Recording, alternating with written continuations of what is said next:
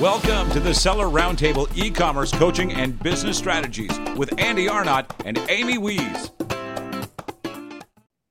Hey everyone, what's up? This is Amy Wees. Andy is out today, but we're still going to have an amazing episode. And let's see, what's the episode number? Episode number 126 of the Amazon FBA Seller Roundtable. And today I have the amazing just this woman is amazing. She's amazing. She's a legend. When I first met her, me and my assistant ended up sitting on our chairs and it was like fireside chats with Marsha and we were just listening to everything that she had to say because she has such an amazing story. So I'm so excited for Marsha to share her story with you today. Let it inspire you, let it overcome your help you overcome your barriers um, because if one thing that Marsha does not do, she doesn't quit. So, so Marsha, no, no, it's not time yet. um, Marsha, welcome to the Seller Roundtable. It's so great to have you. Thank you so much, Amy. It's so good to be here with you and your audience. And and like you said, it's been quite a ride. And I guess I'm old enough to have experienced the highs and the lows and survived them both. Yes, definitely. So, speaking of being old enough to survive the highs and the lows, on this show, we always ask you to tell us a little bit about your background. And I know with you, it could be the entire show because you have such an amazing story. But tell us a little bit about your journey to e-commerce and your background as much or as little as you want to tell us. And while you're doing that, I'm going to mute and share it around to the live channels. Alrighty. Well, my journey started about 40 years ago. Uh, I had uh, two children, and my daughter liked to play with creative art activities. And so one of the things that she liked to play with was chalk, but the chalk at the time was that skinny blackboard stuff like the size of your little finger that came from China. It was dusty, dirty, broke, full of lead, it stained, it was a rotten mess. So in 1978, I decided there ought to be a better way to make chalk. And this was before computers. So I went to this place called the library and started researching how to make chalk. I spent the summer experimenting and I came up with this never has yet been duplicated fabulous formula. It is hard, dustless, clean chalk. You can wipe it up and down your clothes and it doesn't come off, and yet it washes off with rain or water. So, without knowing anything about retail wholesale, I decided I was going to start selling sidewalk chalk. Well, it actually happened in kind of a bizarre way, and I won't take all of our time today, but we did end up selling chalk to at craft fairs around Colorado. And it wasn't long before stores started calling me wanting to know how to buy our product. That led me to a trip to the Denver Merchandise Mart where I found a wonderful lady who's now passed away, and she taught me all about wholesale and case packs and you and all of it. So we started selling to a lot of gifts and toy stores in the Rocky Mountains. And then my son, who was three, challenged me and said, Mom, Walmart says they only buy American products. You should sell them our chalk. Now, at that time, Walmart had 66 stores. That's how long ago this was. And I brought these props to show your audience because I want people to understand. I was just a mom in Niwot, Colorado with two kids. I didn't have any sophisticated product background, which you're about to see, but I had a fabulous product. This is the product that Walmart bought when, let's see, 40 years ago and it was as primitive as can be. These chalks were squirted out of pastry tubes. They looked like colored dog turds. But we got our shot to put this and another SKU. We had a, a box that held six sticks into nine of their stores for a test market with a guaranteed buyback that whatever didn't sell in 30 days, we had to buy back. So it was a gross of each product into nine stores. Well, I'd never sold that much product to one store and I was afraid of the buyback. So I hatched this idea that I would call each of those nine store managers I would ask them if they would host a sidewalk chalk contest in their parking lot. Now, back then, there weren't very many Walmarts, only 66 stores in the whole chain. Their stores weren't big and busy. So they were thrilled to have something happening in their parking lot. I then went to these little towns in Colorado. I talked to the newspaper. They all agreed to come cover the story. Walmart agreed to give a first, second, and third prize to every kid that entered. And then I found some famous person like the school superintendent or the librarian or somebody to come judge the contest. Well, these contests became crazy fun. And back then, the newspapers really only ran, ran color on the front and back of their newspaper. The inside was all black and white. So our story with the pictures of these kids on their, their art made the front cover of every one of these newspapers because it was in full color. So that was very successful. When those 30 days were well the fourth day eh, after the fourth contest i got a call from my walmart buyer and he said we have a problem. And i said what's that? And he said we are out of inventory in these stores. And i said where do we need product and when? During that 30 days we restocked those nine stores nine times which was amazing for us. So after the 30 days were up i called uh, my buyer, Steve, and I said, This was fabulous. Can we get a few more stores? And he said, Marsha, I think you better come down to Bentonville and see me. And so I made my first trip to Bentonville, Arkansas, and it was nothing fancy, let me tell you. And he met with me and he had a uh, sprocket, the whole sprockets, a green and white spreadsheet on his desk. And he was looking through it and he said, I don't understand this. You are the top selling item in the toy department, and your packaging and presentation suck. And I said, Well, what do you think we should do? So we went out to their planogram room, and he showed me blister card packaging. And so I said, Great, we will convert to blister packaging. So, based on that, I invested in a six station automatic blister machine. And then we shipped this product into 14 of these stores. We did 14 chalk contests, 14 rinse and repeat. Again, massively successful. But this is a flat. So you created at this time. So what what about, about what year was this? This was 1979 or 1980. 1979 or 1980 and you actually did you do this packaging yourself? You said you invested in a blister packaging machine? Machine to put the blister on the card. Uh, i had an artist in boulder colorado this was my daughter over here's my daughter suzanne my son ross. They were on our packaging. And it was just it was a still it was pretty primitive. But it was way better than this so we did the 14 stores with this. And I did a flat blister because right at this time, we were the first company to invent molded shape chalk. No one had ever made that before. And I had come out with circus and dinosaur and some zoo characters, and I didn't know what would sell best. So we was just mix them up in here. And my buyer was tracking on his end what was selling best. So after the 14 store test that month, he said, okay, come back down. We need to talk again. So we went from, this is so fun. We went from this to this to this molded sticks with our name on it. It says our kids sidewalk chalk on each piece. They were in their own blisters, so they didn't slide around.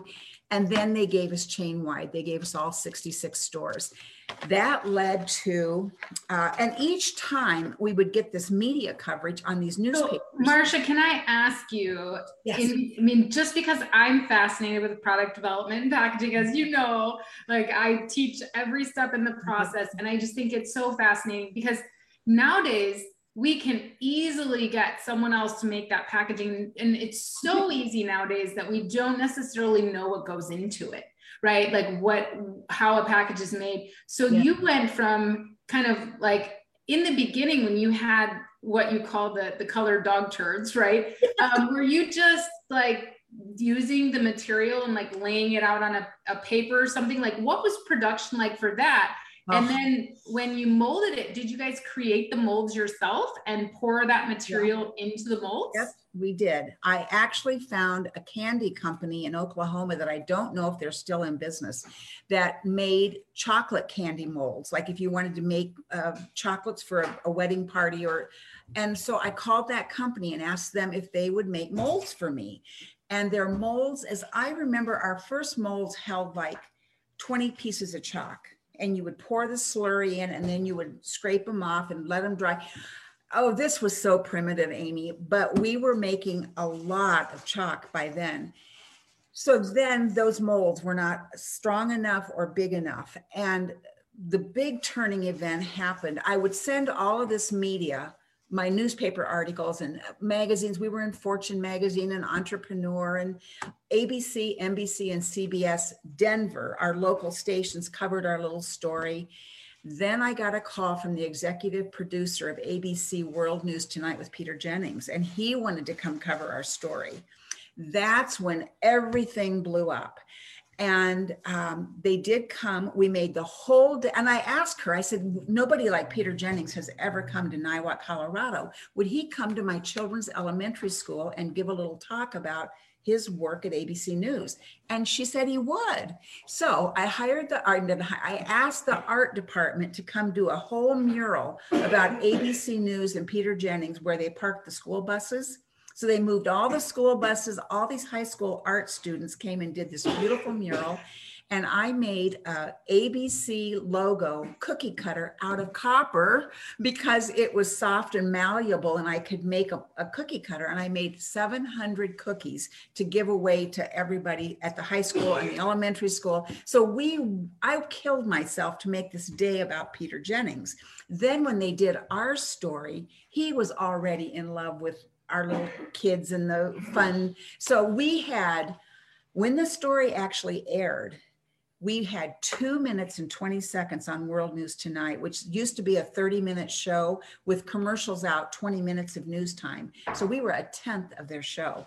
And no one, I, you know, this is back so long ago. I didn't, no one, once it aired, if you didn't see it, you missed it. But I happened to hear Barry Serafin saying, coming up next, a couple of kids chalking up their future in Colorado. So I ran into the house and put a VHS tape in my, so I do have a copy of this segment. And then the next morning, I went into my office and I was so depressed because my parents didn't see it, my sister didn't see it. People I wanted to know that we were doing something all missed it. But I got a call from a man, a man and I recognized his name. And when I picked up the phone and said, Good morning, how can I help you? Can I say a bad word on your show? Absolutely. His words to me exactly were, Why the fuck is Walmart getting all this publicity? And I said, Sir, they're buying our product in all their stores, and I can't get your buyers to return my call. He was the head of Kmart who had 4,200 stores. So he then asked us over the phone to drop ship two cases, 48 pieces each, to each of his 4,200 stores. We were not a vendor of record. We had to hand type 4,200 invoices. There were no computers yet. It was total brain damage. And he said, Can you do it in five weeks, Missy? And I said, Yes, sir, we can. I had no clue when I hung up the phone how we were going to, but we did. I'm sure we lost money on the order because we hired every temp we could get to help us make all this. And I'm sure as well that you that was the importance though that was an investment. Yes. Because at that time, you know, and I've heard you tell this story before, um, which you know that was that was for me. So now everybody else gets to hear it. But you know, you the way you said it was uh, at that time, um, Walmart was tiny, had a, just like 40 some stores or 60 stores. 66. 66 stores and you said Walmart was a pimple on Kmart's butt which is not the situation anymore because you know now Kmart is is so much uh, is like gone. right? But uh but yeah so you know and I think the other interesting thing so you show the importance of believing you can even when you don't know how like boldly walking through any door that is open for you. That was scary amy. We could have totally imploded but we were i was young and i was i would work around i would work 70 80 hours sleep for two and go again. I was not going to fail because i had my own money invested in this. I had my own my pride. This was like my third child this little company. Well, then after Walmart happened and we shipped it successfully, then we got uh, Target nationwide and we got Toys R Us nationwide. And then this is the last show and tell. We you did. said uh, you meant after Kmart, after, after Kmart, Kmart um, and then you got in Target and Toys R Us nationwide. So by that time, you went from doing a few like you went from doing these major invoices for all these stores, yeah. everything, and overnight you scaled. So that one decision, like I just want to spend a moment on this because this one decision where you took a chance and made it happen, you like you said, you lost money on that deal. You could have said no, but that one decision catapulted you yes. through major retail and turned you into just an incredible brand. company and brand and you know and that's what led to what you're holding up now which is this incredible 3 million mcdonald's three packs. Now this one did just about kill us because that's a lot of chalk. If anybody can imagine 1 million of something this was overwhelming. And then this led to we did six other national food kids meals. So one thing led to another. At this point we had two production facilities in the US going around the clock. And, and this all happened over about a 12 month period. It didn't happen completely overnight. Right. Um, but we didn't have to test with Target and Toys R Us. They already had seen our product at Kmart. Um, then we ended up ended up opening three factories in Asia, uh, which I was one of the first Western women to go open a plant in China, and that was quite an experience back then. Um, and now that I have Staywell Copper, I'm absolutely honored and thrilled to say we are completely made in the USA. And uh, that was what got us into Walmart 40 years ago was made in the USA product. And here we are now back made in the USA. So, in many ways, Amy, it's gone full circle. But as naive as I was back then, that's how naive I have been on learning e commerce. It's been a very hard journey for this old dinosaur to learn e commerce. So, yeah, I mean, it's I'm not a quitter. It, well, and I wouldn't say that it's any less difficult for anyone getting into e-commerce because the competition is fierce. People don't play by any rules right? And so i would love to ask you a question. You said we didn't have to test. You know i know so many of our e-commerce folks can learn from your experience in retail and we all want to know you know uh, and you have years of experience in retail. So you said i didn't have to test in Target or Toys R Us because they had already seen our products, they had seen that. What does that mean to test? So you said at first you shipped like a case of each one to Kmart. Um, what does it mean when you have to test in retail, and can we still expect that?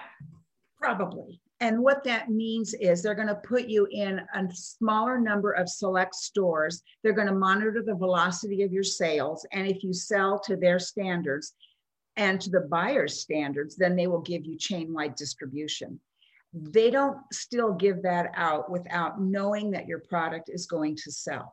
And it is, I still call it a test. And, and it's usually 30 to 45 days, it may be 60 days, and then they'll check your sales and see how you've done um, to move forward. We are just now finishing retail packaging to go into brick and mortar retail here in the States. And again, I want to do testing because I want to make sure that our product will sell before we ship chain wide because most of these big accounts now will make you guarantee a buyback if your product doesn't sell. And i do not want to get involved in buybacks.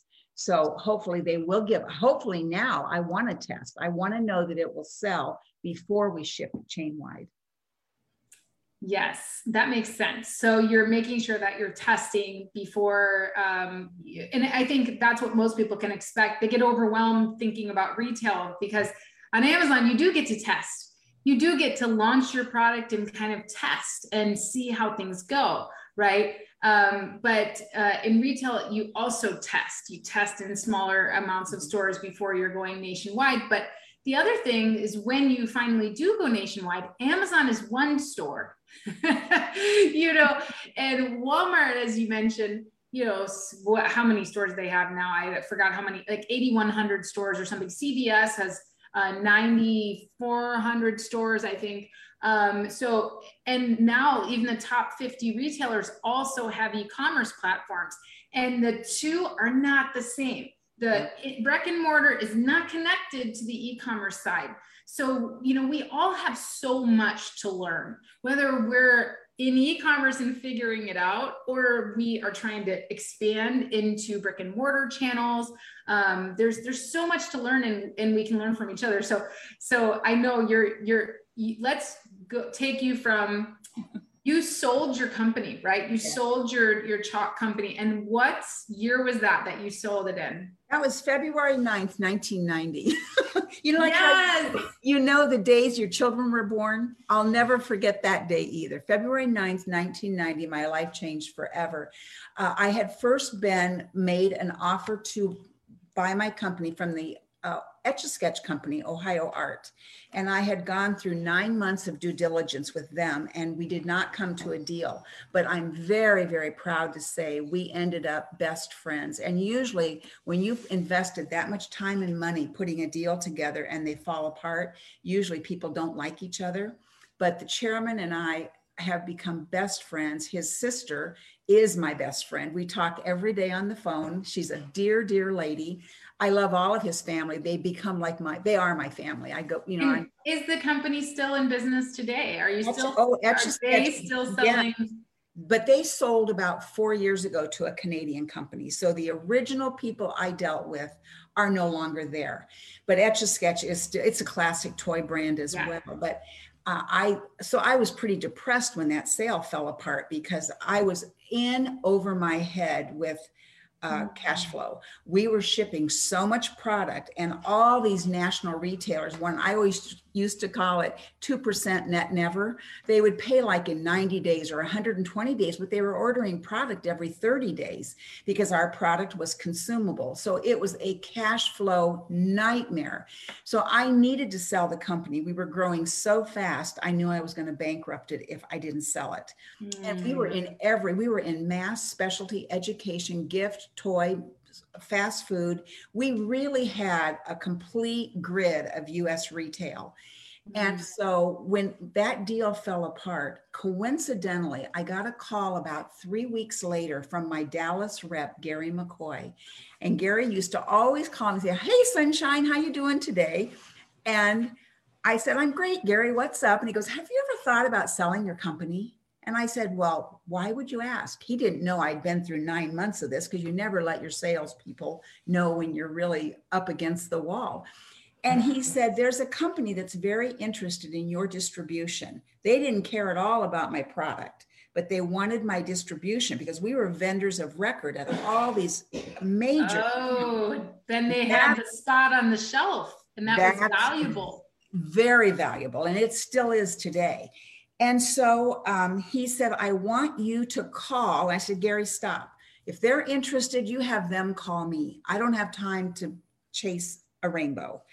And so 45 minutes later, Amy, I got a phone call from the chairman of the world's largest toy company. Now, I'm just a little farm kid from Southeast Iowa. This is big stuff to me. So uh, he started telling me about their company. They had a product that had done really well in Japan. They didn't have any US distribution and they wanted to buy my company and put this product into my distribution. That product was a little product called Power Rangers.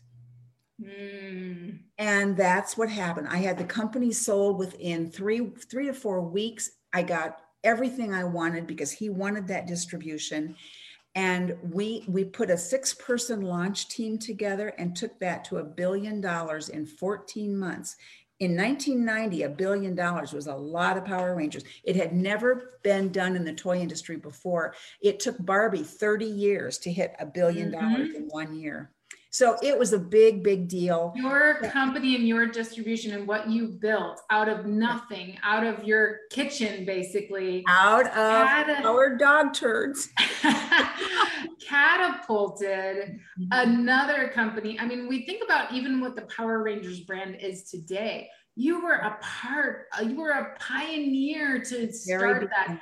Not to mention, you know, back when you started, uh, when you moved your factories to China back then, there was nothing in China. It took companies like yours to go to China and build them out. It's like what Mexico and some of the other countries that we're trying to source from now, it's what they need. They need companies to come in and grow with these manufacturers. And you did that as a woman in a country where at that time China's gotten a little bit better, but Yeah. I have a China trip. I go to China often and I see the still to this day Oh, it was so primitive back then. It, it was truly I- I- one of my factories was in Guangzhou. My first was in Shenzhen, then Guangzhou, and my last was in Xiamen. And when I stayed in my Guangzhou hotel, I never let my bare feet touch the floor. I always had slippers on. It was so the showers had mold. They weren't even what we would call a shower. It was horribly pitiful, but it got what I needed done. And um, we have come a long way. And as I say, I am very, very honored and thrilled to be part of the USA manufacturing uh, community. Yes, I agree. I'm I feel the same. I have one product made in the US and I'm very proud of that. And um, you know, I'm I'm happy to have conquered that because it's not easy. It really isn't easy to get a, a product made in the USA. So, all right. So we went from you starting this company out of nothing with your kids getting people involved, saying yes to open doors, even when you didn't know how you were going to do things. Mm-hmm. And you ran into a cash flow problem, which is so many people in e commerce. We have the same problem. Everybody who has inventory has this problem, right? Mm-hmm. And you get to the point where you're too big or you're too small to grow as big as you need to grow. And so you got in a position where you needed to sell. And back then, selling a business was not the same as selling a business today. So you went through that whole thing. And you know, it's it's it's a whole different ballgame. Amy, So I have to tell you my wonderful sales story at Ohio Art. Thanks for tuning in to part one of this episode. Join us every Tuesday at 1 p.m. Pacific Standard Time for live Q&A and bonus content after the recording at sellerroundtable.com. Sponsored by the ultimate software tool for Amazon sales and growth, sellerseo.com and amazingathome.com.